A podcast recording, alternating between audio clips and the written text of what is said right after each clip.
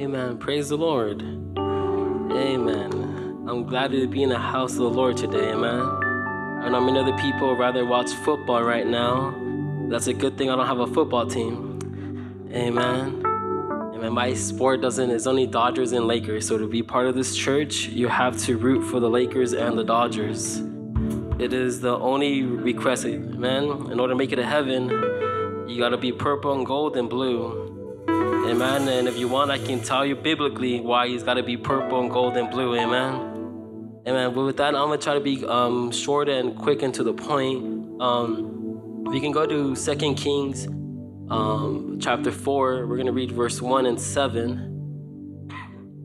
Amen. I also want to take this time to thank Pastor um, for allowing me this privilege to bring forth the word of the Lord. Amen. Like I said, it is a privilege. Amen. I don't think it is a right that I have. Amen. But it's a privilege I take um, very serious. And also want to thank co-pastor and the rest of the ministers as well um, for this opportunity.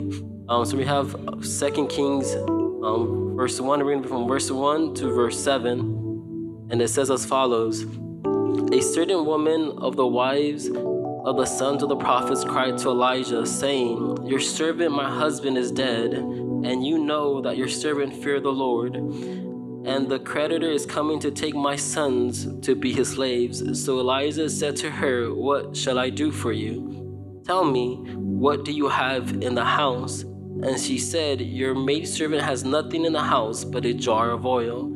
Then he said, Go borrow vessels from everywhere, from all your neighbors, empty vessels. Do not gather just a few. And when you have come in, you shall shut the door behind you and your sons, and then pour it into all these vessels and set aside the full ones. So she went from him and shut the door behind her, and her sons who brought the vessels to her, and she poured it out. Now it came to pass when the vessels were full that she said to her son, Bring me another vessel. And he said to her, There is no there is not another vessel. So the oil ceased then she came and told the man of God, and he said, Go sell the oil, pay your debt, and you and your sons live on the rest. Amen. Let us go for the Lord in prayer. Lord, we come for you at this time, my God. We ask you, Lord, to open up our hearts and our minds, God, to receive the word you have for us this afternoon, my God. Lord, you may use me, God. You Lord, my lips of clay, God. In the mighty name of Jesus, we pray. Amen. Amen. You may take your seat. Um, with the help of the Lord, I, I want to speak on the on the theme of um, the power of poor. Man, the power of the poor. Man, not P O O R, not that type of poor, but P O U R. This is a different type of poor. Um, the power of poor, of the poor. Um, but before that, um, I always joke around in my friendship group that I don't like to read, which is kind of true and kind of not true. Um, I like to read. I always like to read sports articles more or less. I don't like reading books that are 500 pages long and they're really, really thin um, writing because it just takes forever and you fall asleep halfway through. Um, but I do enjoy reading. Um, and the reason is because sometimes you, when, you when you come across reading a book, you will find like a line or a sentence or a section that, that captivates you, that provokes some kind of emotion or some kind of thought process. Um, that's when I was in when I was in school. When I would take the metro um, to to CSUN, um, I would take three trains and a bus to get there. And on the orange line, um, you guys know the valley, you guys know the orange line, um, they would always have, you sit by the screen, they would always have a, a quote of the day. And I always have my iPad with me. So every time we see a quote of the day that I thought was cool, I would like write it down on my on the notes. And then on Facebook, I would post it. Like, right? This would be cool, like this like provocative thing, like a quote of the day. Right? And then and now at work, um, one of my coworkers, she has a chalkboard, and I will tell her, here, write this on there. And it's like a quote. And I think it's so cool, like to have these quotes that you can just recite that means something, right? Because we grew up and we understand that words have power. Words have a sense of meaning. They can change you. They can, and they can inspire people. That's when you hear speeches and stuff like that. They, they inspire people.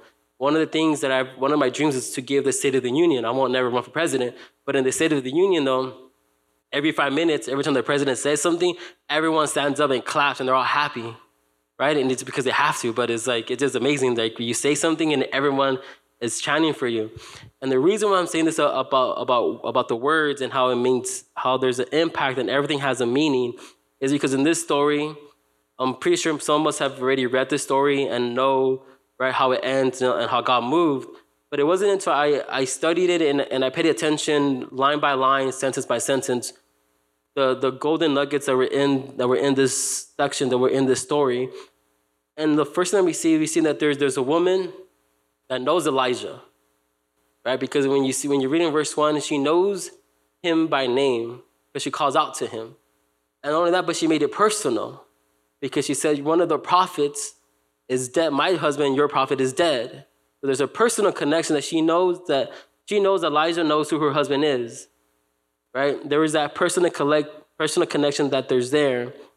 Right? And now we find that she's in a great need. That she knows that there's a collector coming for her kids. I'm not a I'm not a father yet, even though my whole family wants me to be one.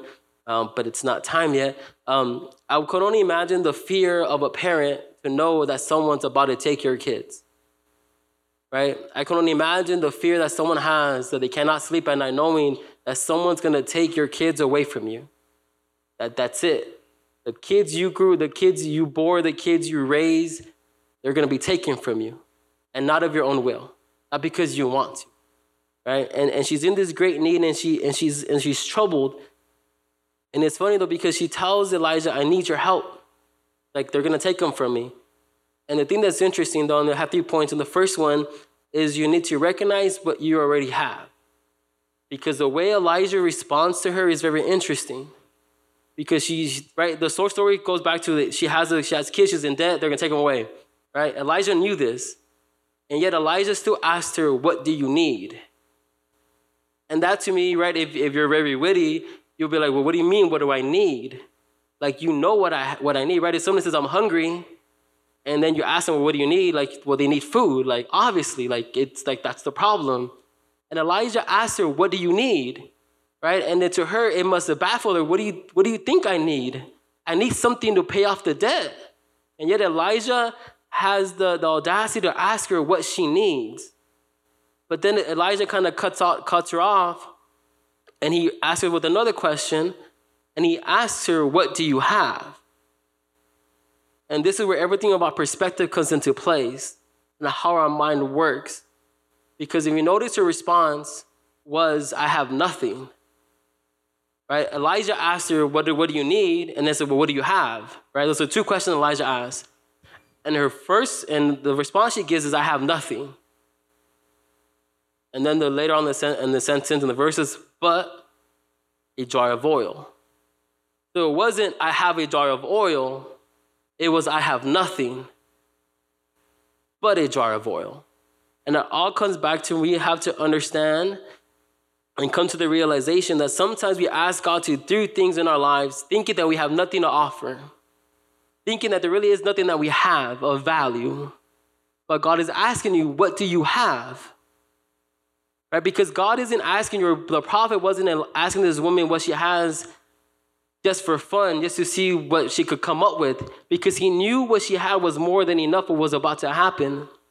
Because see, when we look back in, in Exodus, when we look back when Jesus, when God called Moses, he told Moses, What is in your hand? What do you have? Because Moses, when he's about to deliver the people of Israel, he said, What do I tell the people when, they, when I come to them and, and ask them, Who sent me? Tell them, I am has sent you. And then he asked, then he told Moses, What do you have? He didn't require Moses to go out and find something he did not have. You see, when God, be, when God will begin to use you, he won't ask you to do something you are not more than capable of doing, something that is not within your realm of, of reaching. It is something that you already have. The problem is, that we do not recognize what we already have. And that's what happened with Moses. He asked Moses, What do you have? And all Moses had looked at his hand, said, I have a stick have a staff. That was the most powerful stick you ever see in the history of the world because with that rod and that staff that he had, he opened the Red Sea. And, and it's all because of, he recognized of what he had. And that's the thing that we find in, in, in, this, in this story is that this woman had to first realize what she had. And she had to understand that what she had was more than enough. Because all she had was a jar of oil. But the thing, the difference is, and I heard this one they're preaching, it's, it's you don't have to be enough. I think it's the last time. You don't have to be enough. You just have to get close enough to the one that is more than enough. And that is the key. And the, thing is that sometimes we have learned to sell ourselves short of what we have and what we are able to do. And that's one thing my, my, my dad always tells us, like, never sell yourself short. Right? Because growing up, I was very pessimistic person. I will always think everything's gonna go bad, and I, I don't have enough things, I don't have enough capabilities to do this. I'm not smart enough. They're going to say no, I'm not going to make it. And my dad said, You don't even know. You haven't even tried. So how do you know? And that's the way we are spiritually with God, where God can't use me. I'm not good enough. I messed up more than more than everyone else. He can't. I have nothing. I don't come from a family that serves God. I've gone through hell and back. God, I have nothing left to offer him. But God is still asking you today, what do you have? Because the whole thing comes to perspective. Because today, I guarantee you, when you get ready for work or ready for church or ready to go out, you look in your closet, and the first thing that comes to mind is, I have nothing to wear. Right? Has you really thought about that? You look in the closet, I have nothing to wear? Right? Not me, right? I always wear, I wear the same clothes. I don't really care. Uh, you guys, you seen the pictures, I wear the same outfits. It's like Novocaine, always works. But sometimes people, they look in their closets and it's like, I have nothing to wear. I have nothing. I gotta buy new clothes. But yeah, if you step back, it's not that you don't have anything, right? It's all there. You look at your closet, you have a whole bunch of clothes. It is that you don't want to wear, that's a different question. But if you recognize what you have, you know you have more outfits to, than what you can choose to pick from. And it's the same thing with God. We have to change our mentality and stop thinking negative that I don't have enough. I have nothing to offer God. What do I have? I can't sing. I can't do this. I can't play an instrument. Nothing like that. What doesn't matter, but what you have is more than enough. The question is, you got to recognize what you have inside of you already. And that's what this woman had to do, was she had to recognize what she had. And the first thing that she had to recognize is that she had a jar of oil. And that's the key to everything. The next point is that the, that the prophet told her, you need to gather empty vessels. And this is and not a few. And this is the part where Elijah's awesome. This is when people say the Bible is boring, or like you guys haven't read the Bible, because this is like, this is awesome right here. Because so he recognized that she had like a jar of oil, right? She has a little bit of oil. That's she has. She's broke. She got no money. Her husband's dead. Usually in that time, it's all about the, the man had to provide. Well, he's dead. He had a whole bunch of debt. All he had, all she had was this and two sons, and the next day were going to be taken away from her. And yet the prophet says, get vessels, but not ones that are full. Get empty vessels.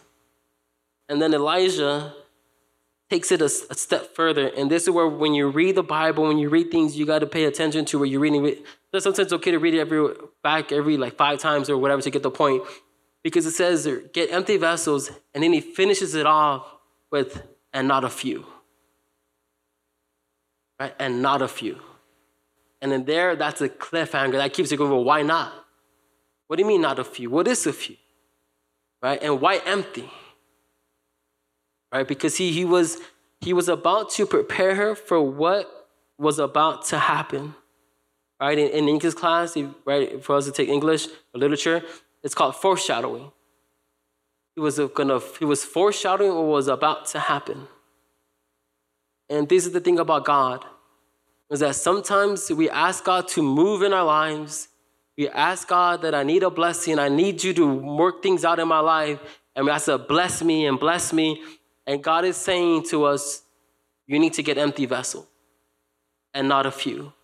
Because sometimes we're not ready to receive the blessing that God has in store for us in our current situation.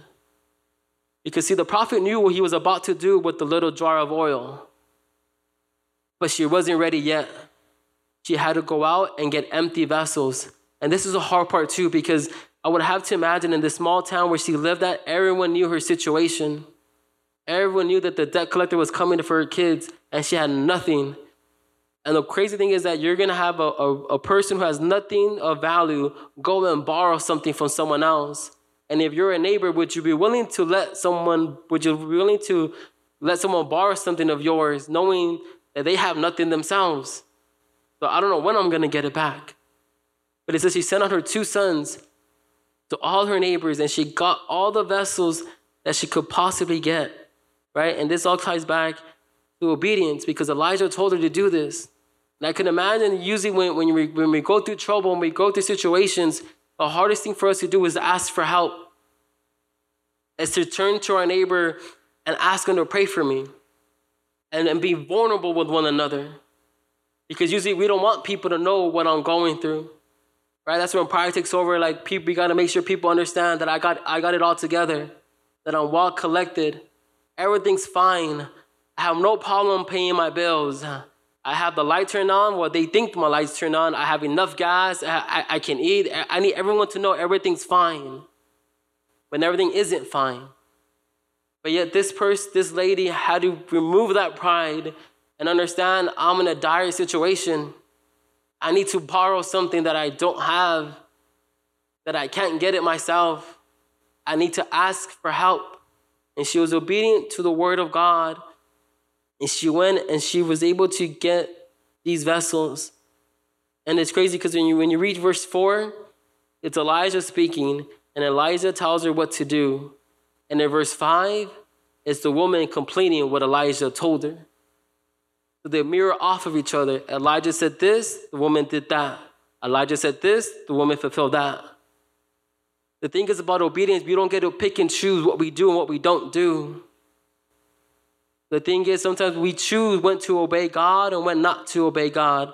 Well, God, I'll, I'll, I'll obey this part of it, but not that part of it. And you see, the thing is about obedience, it doesn't mean you have to like it. It doesn't mean you have to understand it. Why?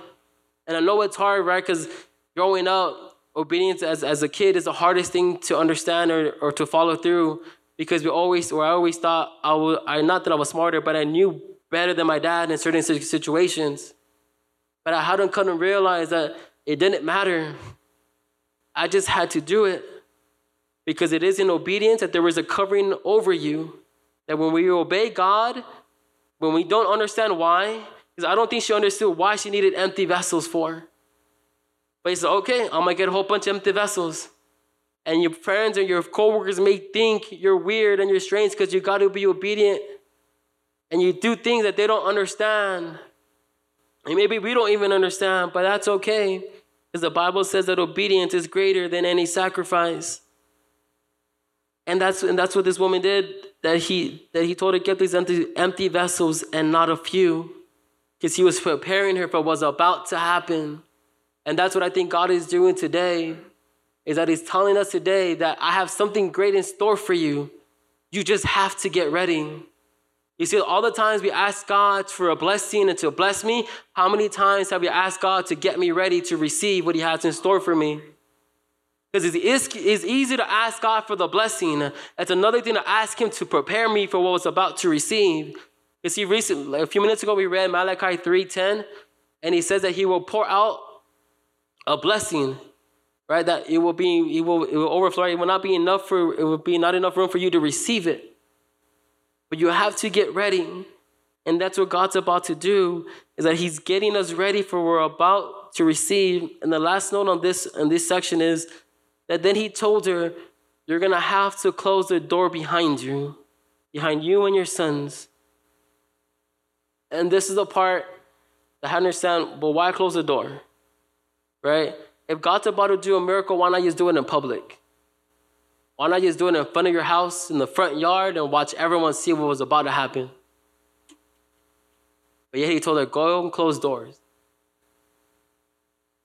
And I had to come to this because sometimes you're going to have to shut people away that will discourage you and, and tell you that it's not going to work. Because you'll always have people that will always tell you it's not going to work. That's not the way. You're looking really foolish right now. Going to church every Sunday, going to a friendship on Tuesday, going to church on Thursday. Like, when do you have a life? You're going to look very foolish to your friends when you change the way you act, the way you talk, the way you behave. It's going to look very foolish. And unfortunately for us, we always want validation from other people. We seek the validation and the approval of our peers. And it's not necessarily a bad thing because we all go through it. Right? No one can ever say, I don't care about other people's opinion because we kind of do, because that's where we get frustrated with other people. Right? And Elijah saying this has, this has nothing to do with anyone else. Your calling and what you're about to do for God and the blessing that God has in store for you has nothing to do with everyone else's approval or, or validation. It has to do with you and Him. That's what the Bible says. You need to go into your upper room. You need to go into your prayer closet. You need to shut everything away when it's only you and Him and there is no other distractions. Because the thing is, when you invite your friends and you invite other people's opinion, you get distracted of what's really going on and what's really focusing on what's about to happen. And this was about to be an intimate moment between them and God. You see, the greatest, the greatest blessing will ever happen to you will never happen to you in public. It will happen to you in, pub, in private. See, in the Bible, no blessing ever came in the altar in public. It came in private afterwards. But you have to go, be able to go in the private room of your life uh, where no one else is watching you. When it is you and God, because it's easy to come here and pray. It's easy to hear to lift up your hands and sing because we have a great praise team and you can't hear the sound of your voice singing. So it's a lot easier, trust me, right? It's a lot easier here to sing when you have great music and you have Kayla and Raylan and, uh, and Kenya and all people singing and stuff. It's awesome. It's easy to follow along. It's another different thing when you're by yourself at home and you have to turn off your phone, right? And so much is harder than not when you're not on Instagram, on Twitter, on Facebook, on all these other apps and stuff, or on just on, on the internet, whatever you got to do. Just shut everything away and just be you and God. Because even that itself is hard. It takes a discipline to shut everything away and be God, it's you and me. It's I'm gonna get my encounter right now. And that's what this woman, that's what Elijah wanted for this woman, is that you're about to see God move in a way you've never seen before. But you have to get ready, you have to get serious about God. And in Matthew 5 6, it says, Blessed are those who hunger and thirst for righteousness, for they shall be filled. But we need to hunger for the things of God. Sometimes I think we just hunger just for the blessing and not for Him. Something we always hunger for what God can do for me. But we don't just hunger just for Him. Right? And we're all guilty of it. I'm guilty of it. Something like, God, use me, God. What about just, God, thank you for what you've done already. And thank you for who you are. So that I may know you and the power thereof. And she gathered all these empty vessels. And I would think that if this was a movie, the scene would be she's in a room and she has a table full of empty jars a bunch of different shapes of, of, of vessels, and all she has is one jar of oil. And she looks at the jars and she looks at the oil. And she's like, I don't know what's about to happen, but she looks like, well, we're gonna follow God. We're gonna trust in Him. And that's the one great thing I, I take now that, that I'm married and I don't live with my parents anymore. That I appreciate what my mom did for me because she forced me to learn how to pray. And even though I didn't like it, even when I didn't want to, even when I would want to pray for a minute to get out of the room, she would stay and pray for an hour, and I would have to hear her pray. Because in, this, in those moments that I realized that prayer and your encounter with God is worth more than anything and will keep you in the times to come. So I realized that when she was there with her son, she looked at her kids and she told them, This is about to change your whole life right now. This next moment, all we see is empty jars are all around the table. All we see is these vessels, but we have this oil, and we're about to see what's about to happen. And I can only imagine he opens it up, the jar, and she begins to pour out in the first vessel.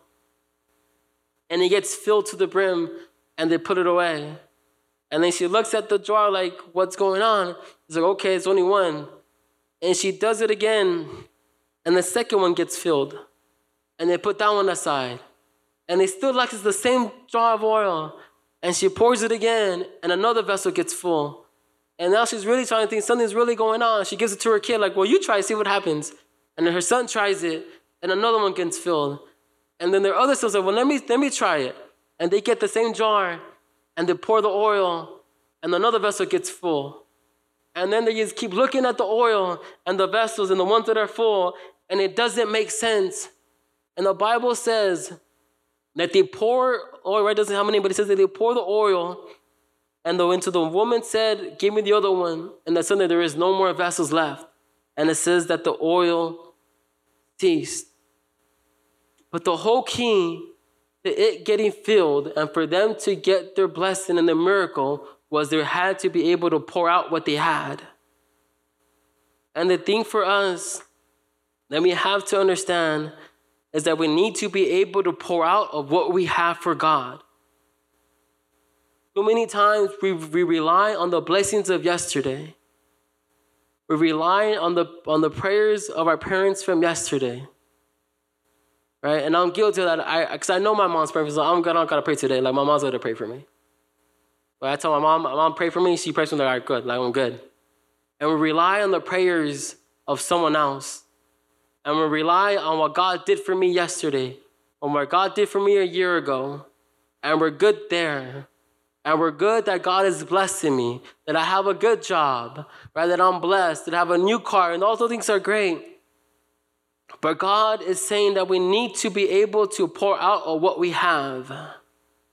Because that is the key to everything. Because the Bible says that in, in Matthew 9 17, nor did he put new wine into old wineskins, or else the wineskins break, the wine is, it's, is spilled, the wineskins are ruined, but they put new wine into new wineskins, and both are preserved.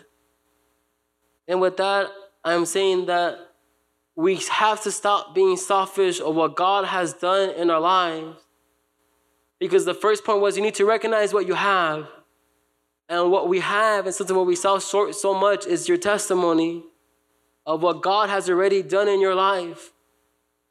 But we need to be able to pour out what God has already done in my life into other people, into other empty vessels. And we will begin to see what God can do in their lives. The question is that we begin to worry and care about the, our surrounding, about our neighbors, about our coworkers, about our friends, that the fact that they have a need and we can fulfill that need you see, the, the supply will always meet the demand when it comes to the things of God. Right? In economy, called right, the law of demand and law of supply. When the demand goes high, it means the supply has to go high, right? In order to meet it, or else there's a surplus and other things.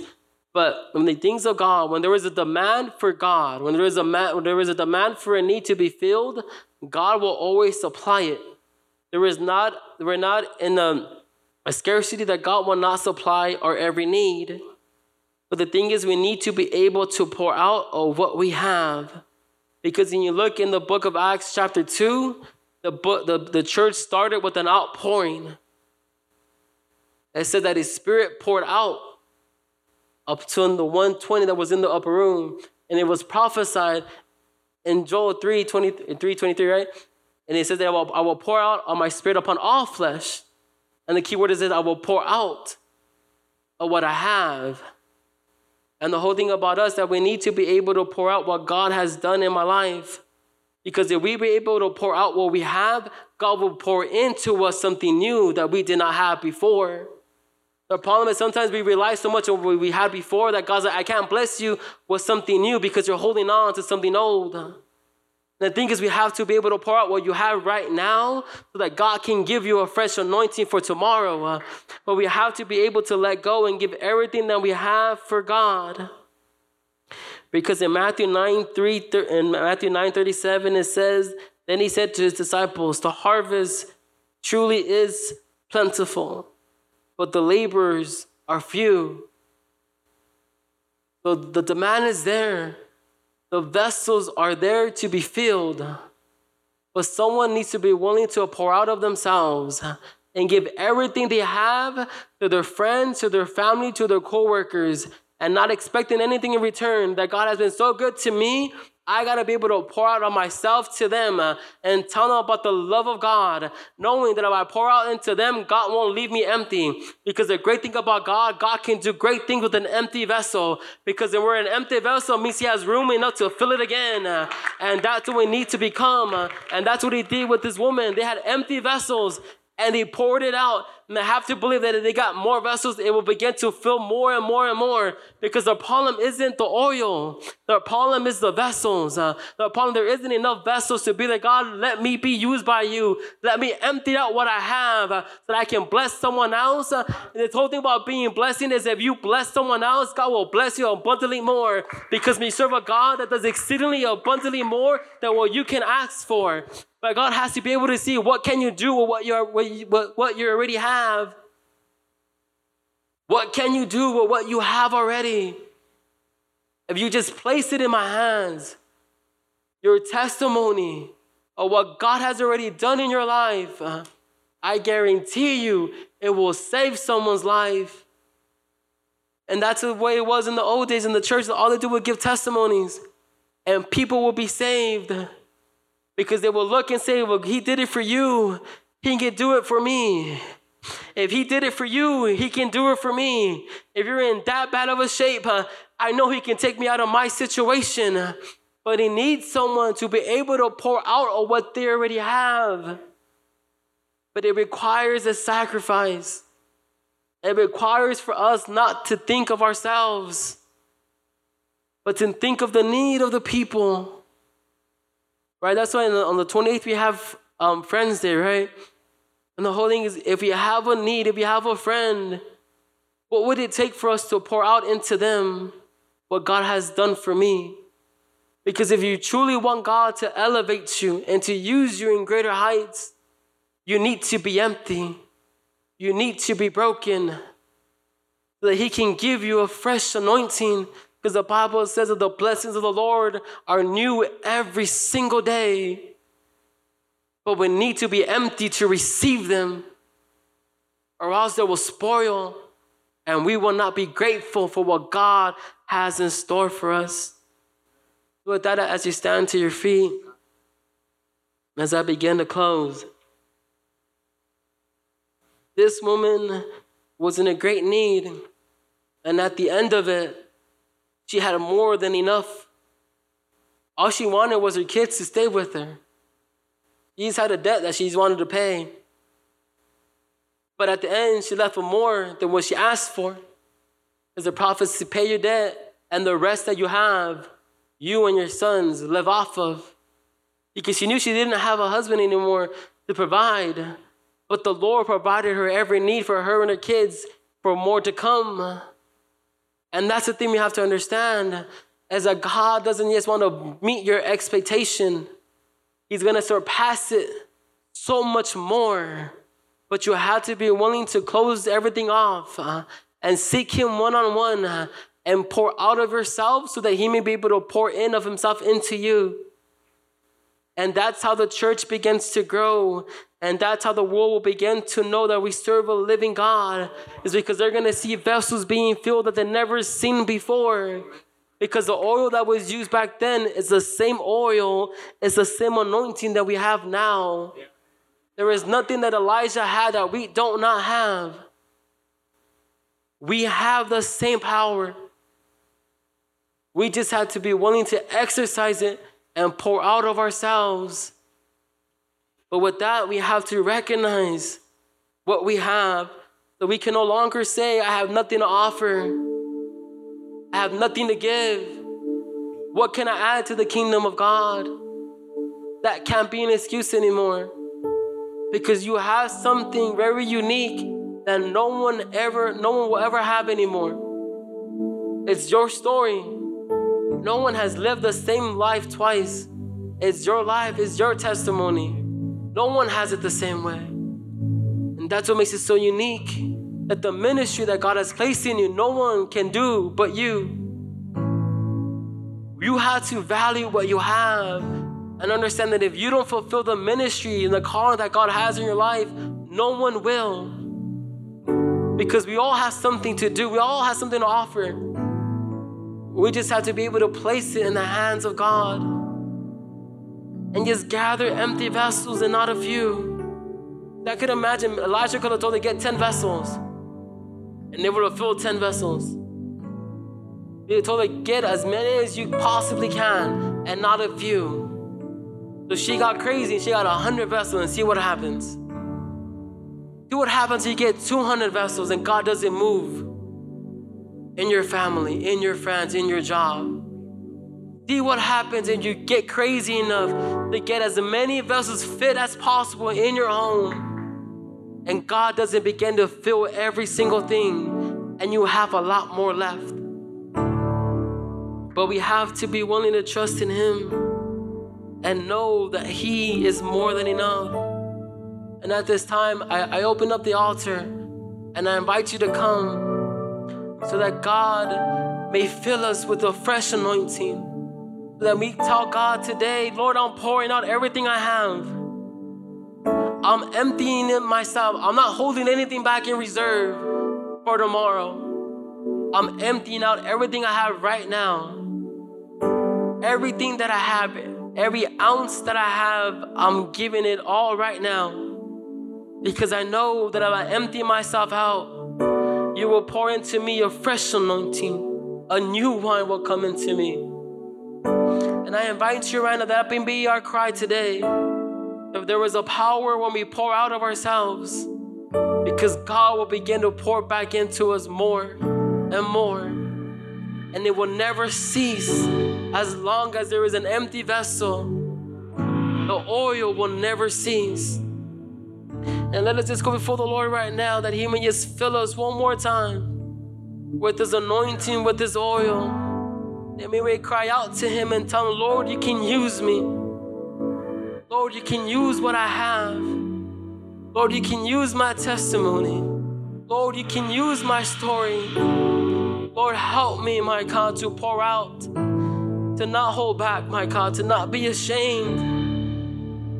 Lord, help me, my God. Lord, I'm able to pour out on myself.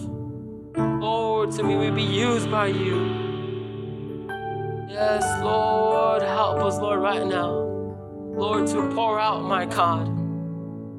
Lord, help us, Lord, to pour out of ourselves, my God. Yes, Lord, help us pour out. Cause there's a hunger Yes, and a thirst.